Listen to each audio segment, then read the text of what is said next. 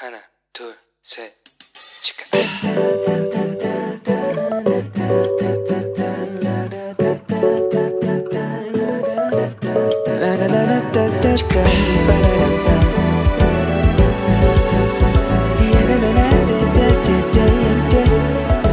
Here we go.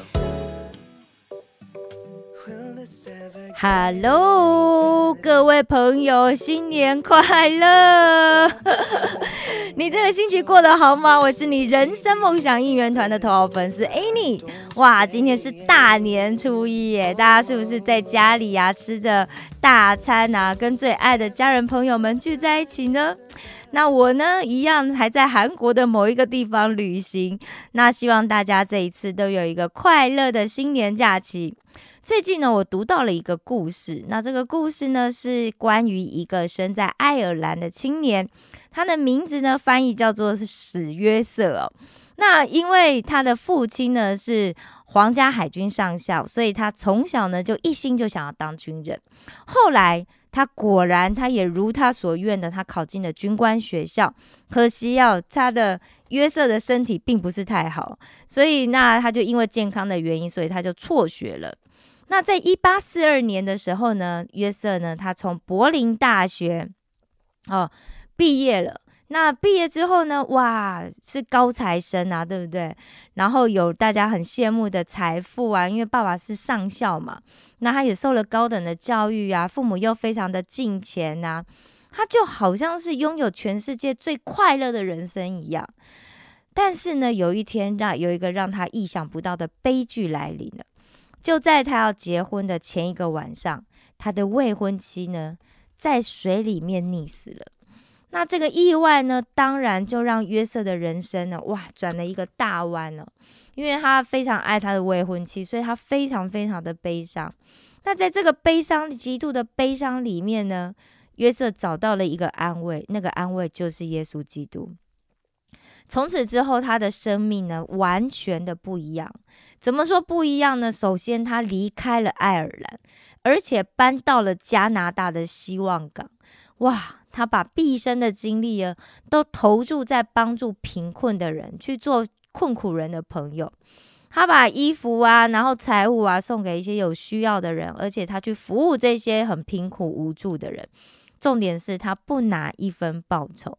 所以不久之后呢，约约瑟啊，他就被这个加拿大希望港的人尊称为希望港的好撒玛利亚人。那就在他的这个未婚妻过世了十一年之后，他把他这个痛苦忧伤的经验呢，写成了一首诗。那在一八五七年，他的母亲呢，在英国生了重病，但是他没有办法回去探望他的母亲，所以呢，他就把这一首诗寄去安慰他的母亲哦。后来有一天呢，这个约瑟他生病了，然后有一个朋友去探望他，就在他的病床旁边呢，发现了一张纸，那这上面呢就写着一首诗。这个朋友读了之后就非常的被感动，然后就问他说：“啊，这一首美丽的诗是谁写的呢？”约瑟就回答说：“是主耶稣和我一起写的。”那这首诗呢，在一八六五年的时候被被编入了英国的圣诗集。在一八七零年的时候呢，有一位美国的作曲家孔文士呢谱上了曲。在一八七五年的时候呢，有一位孙基把它编入了美国的福音圣诗集里面。虽然呢，约瑟他一生只写了这一首圣诗，但经过一百多年之后，仍是许多基督徒的最爱。所以现在呢，就让我们先一起来听一下这首诗歌的名字，叫做《耶稣恩友》。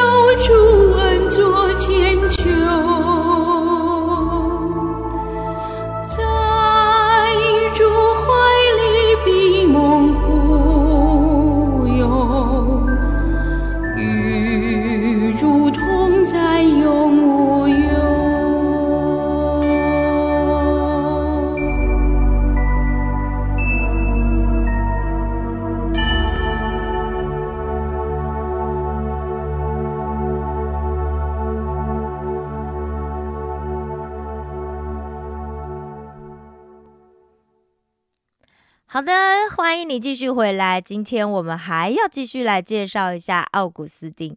上次我们谈到了奥古斯丁出生的时候的社会，特别是当时的一个教会的背景哦。那在尼西亚会议举行的三十年后呢，奥古斯丁出生了。他出生呢在罗马帝国的北非地中海沿岸的塔加斯特。当时那里是世界上最繁华、人口最稠密的地区之一。另外，它也是异教徒多纳呃多纳图派的聚集地哦。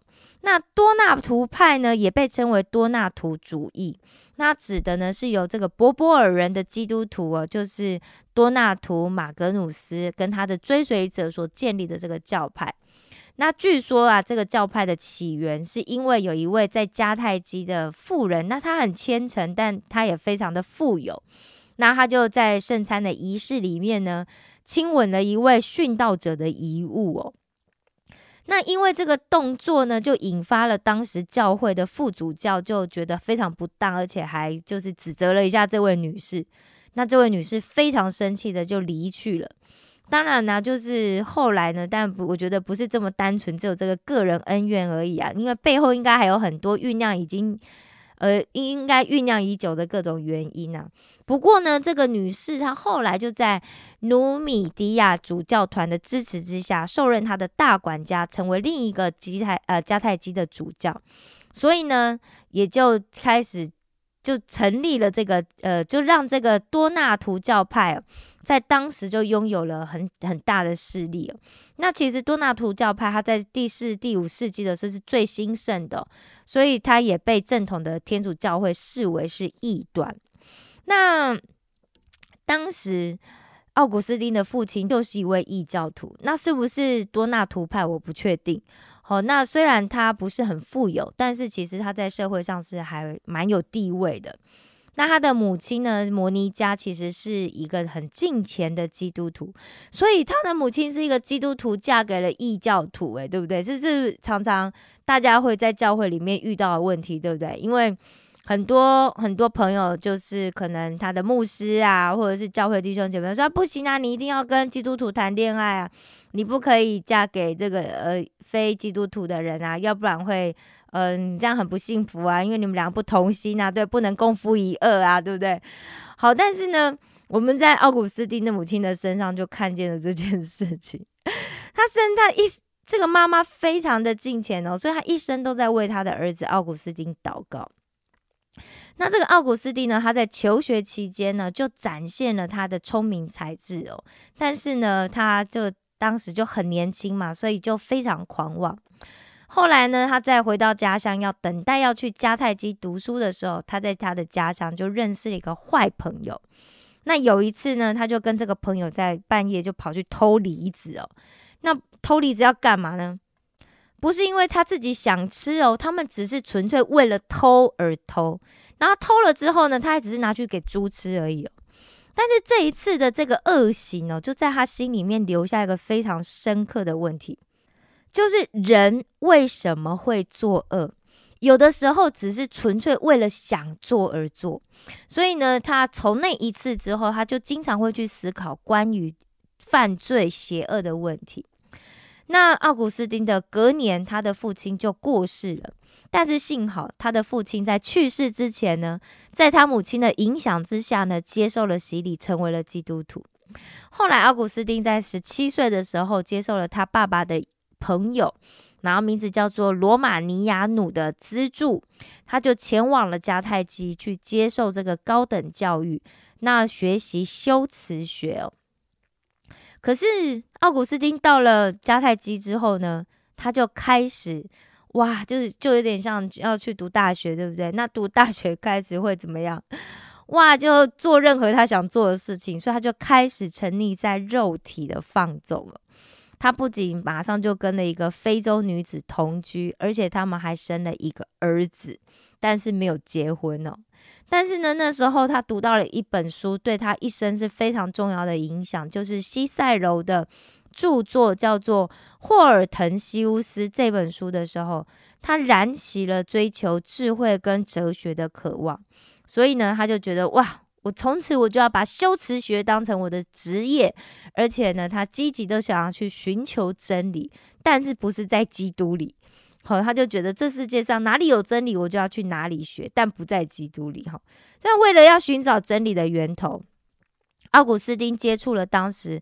呃，就是社会上流行的各种的教派啊，然后哲学啊，因为那时候呃，所有的欧洲几乎都在罗马帝国的统治之下嘛。那当然，但罗马帝国当时呃统治了希腊的时候，就非常喜欢希腊文化，所以通常我们是并吞人家的国家之后，那个国家文化会消灭，对不对？但罗马并吞的希腊的时候不是这样子，它反而是发扬了希腊文化哈。所以那时候就接触了很多的这些哲学。那那个时候很流行的一个教派就是摩尼教。那奥古斯丁呢，马上就陷入了摩尼教，而且他当了这个摩尼教的初级会有，长达九年的时间呢。那这个摩尼教是谁创立的？是由一个波斯人叫做摩尼创立的哈。那他的创立的教义是什么？他就融合了基督教的教义跟基于这个二元论的。佛教的来世观，所以呃，在摩尼教里面呢，他比较不呃拒绝物质，然后强调精神层面。那它的前提呢，是把这个光明作为代表善良精神的力量，还有呢，就是黑暗做代表的这个邪恶的物质事件，呃，物质世界哦，不断的这个斗争。所以就是精神力量跟物质世界一直不断在斗争，然后有善恶的这个战争哦。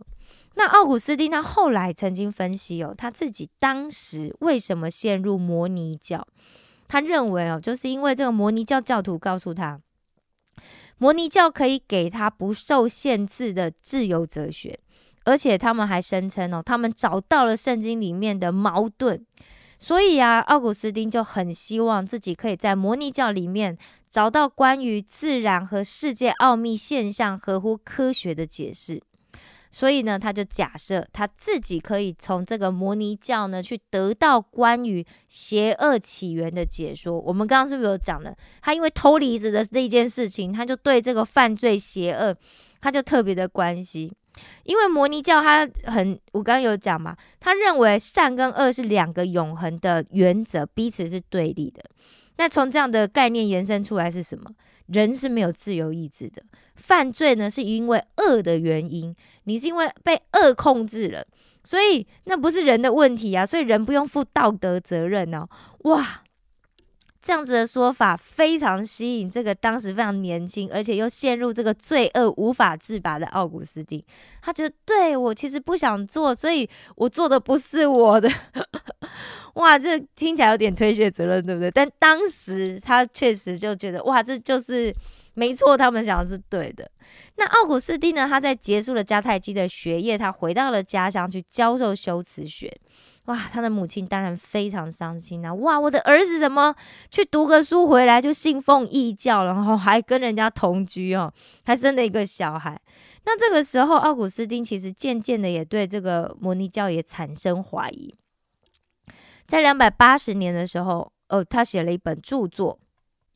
那这本著作的内容呢，是关于评论美学的。然后，而且他也开始驳斥摩尼教。那摩尼教呢，开始不能满足奥古斯丁，他就对于这个真理的这个需求跟探索，所以当然就不能让他这个苦闷的心得到一个安慰嘛。当然，所以他呃奥奥古斯丁他就又开始去学习很多其他，所以他也去学了学院派的哲学，还有怀疑主义呀。然后他也短暂的从这个新柏拉图主义主义里面得到了一些鼓励，但是呢，这些都不能帮助他的道德生活，他道德生活越来越糟糕。摩尼教、新柏拉图主义、怀疑主义这些呢都没有办法让奥古斯丁的心灵得到满足。那这时候他又被罗马吸引，他想去罗马寻找更富有的生活。他觉得他这么优秀，对不对？修辞学不是什么人都能教啊。他觉得他应该要去罗马这种大城市里面会更有发展。那不幸的是，他到了罗马之后呢，他就生了重病，而且痊愈之后，他又遇上了一群来上课不缴学费的学生哦。所以他觉得非常失望，所以他就去寻找其他机会。在这样子的一个状况之下呢，他有一个机会呢，他就去了米兰。那在米兰呢，他就认识了当时米兰非常著名的主教，叫做安波罗修。你现在听我讲的这些名词，可能都跟《忏悔录》里面不太一样哦。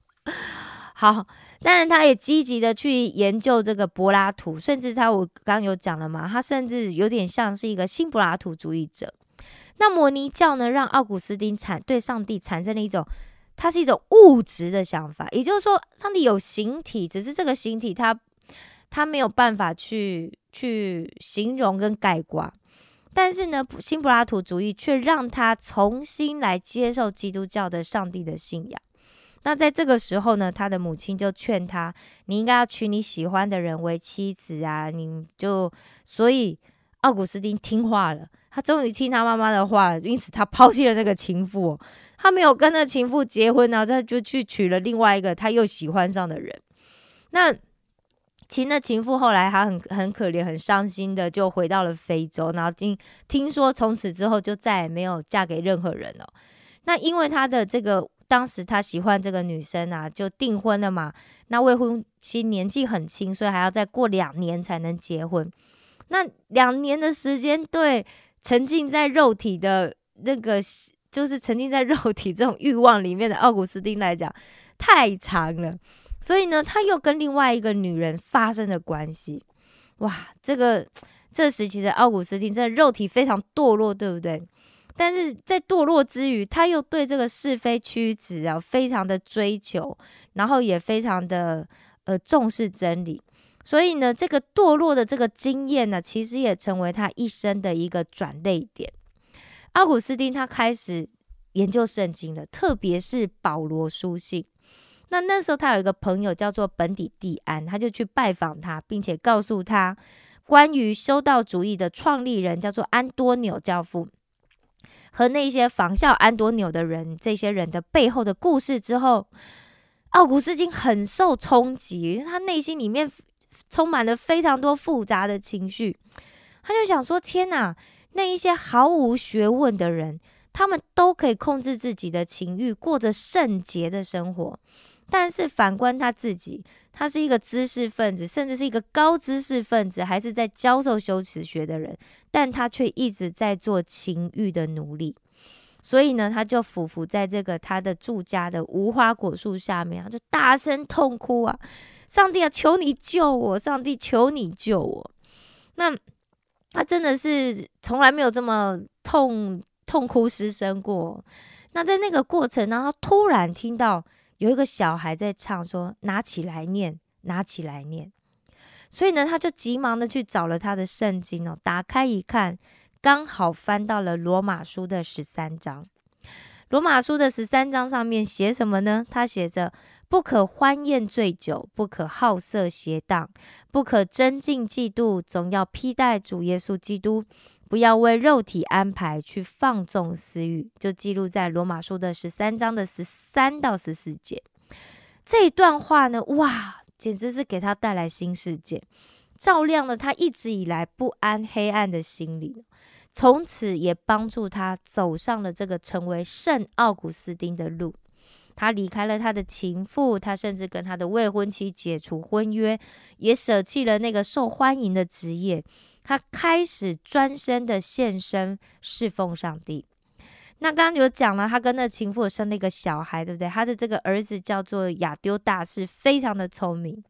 所以呢，他就跟他的儿子，还有跟他他曾经邀他一起加入摩尼教的这个学生哦，叫做雅吕皮乌哦，一起接受了这个呃米兰主教的安波罗修的这个洗礼。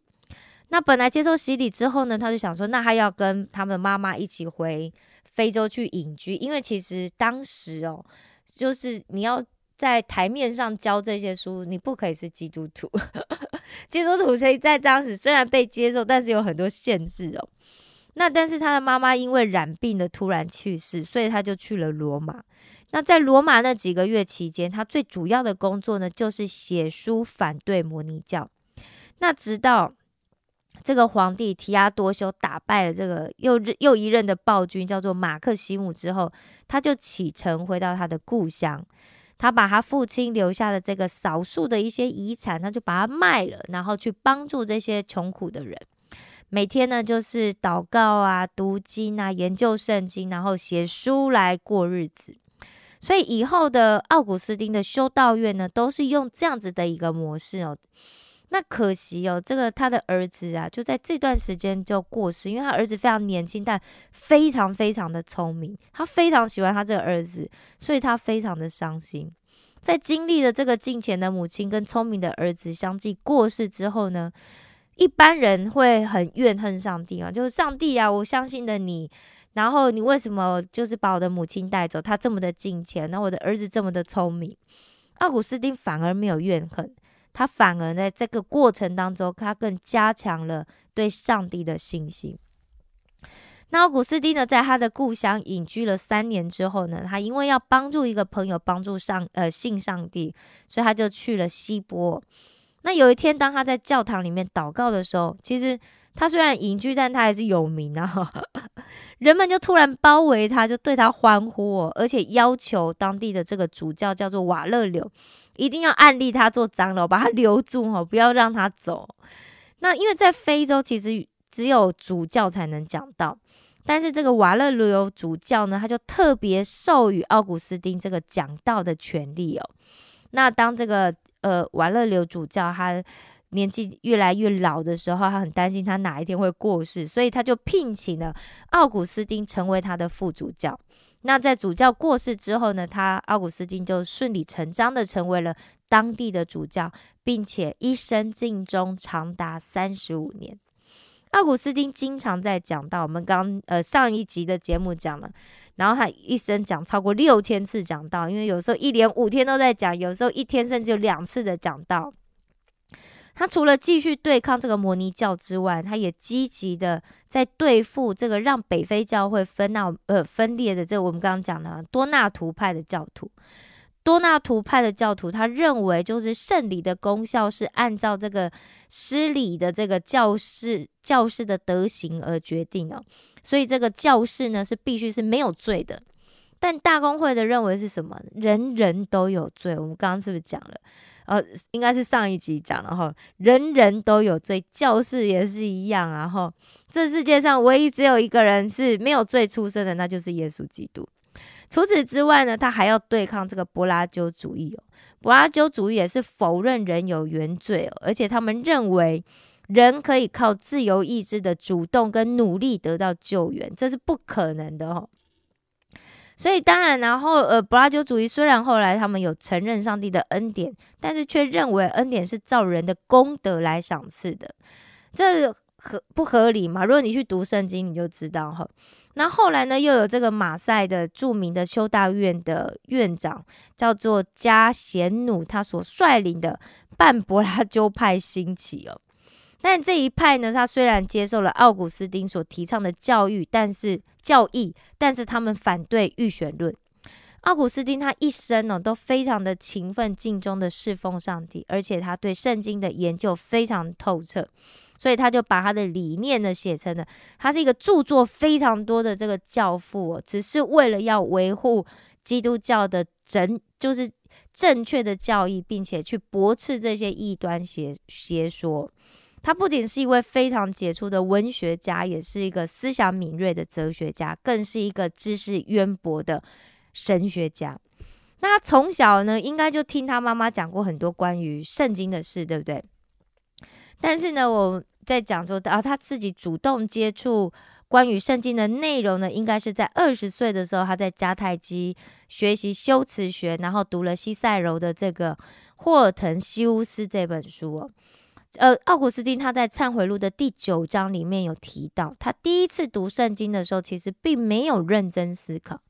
他描述哦，他自己其实当时并没有能力去参透圣经的意义，当然他就不可能是谦卑的去低头听从圣经的话语。但是呢，米兰主教安波罗修的这个讲道，彻底改变了他过去被这个摩尼教影响的想法。安布罗修呢，他打开了奥古斯丁对于认识圣经话语的一盏新窗。那这个。安布罗修他很擅长，就是用圣经的象征性，也就是精神性来解释，那让奥古斯丁他可以在这个圣经的字句里面呢，去寻找真理的可能。安布罗修他在讲道的时候，曾经用这哥林多后书的三章六节就讲，因为那字句是叫人死，经义是叫人活，来做圣经解释的标准。所以呢，这就让奥古斯丁克服了他年轻时候对圣经的很多的偏见。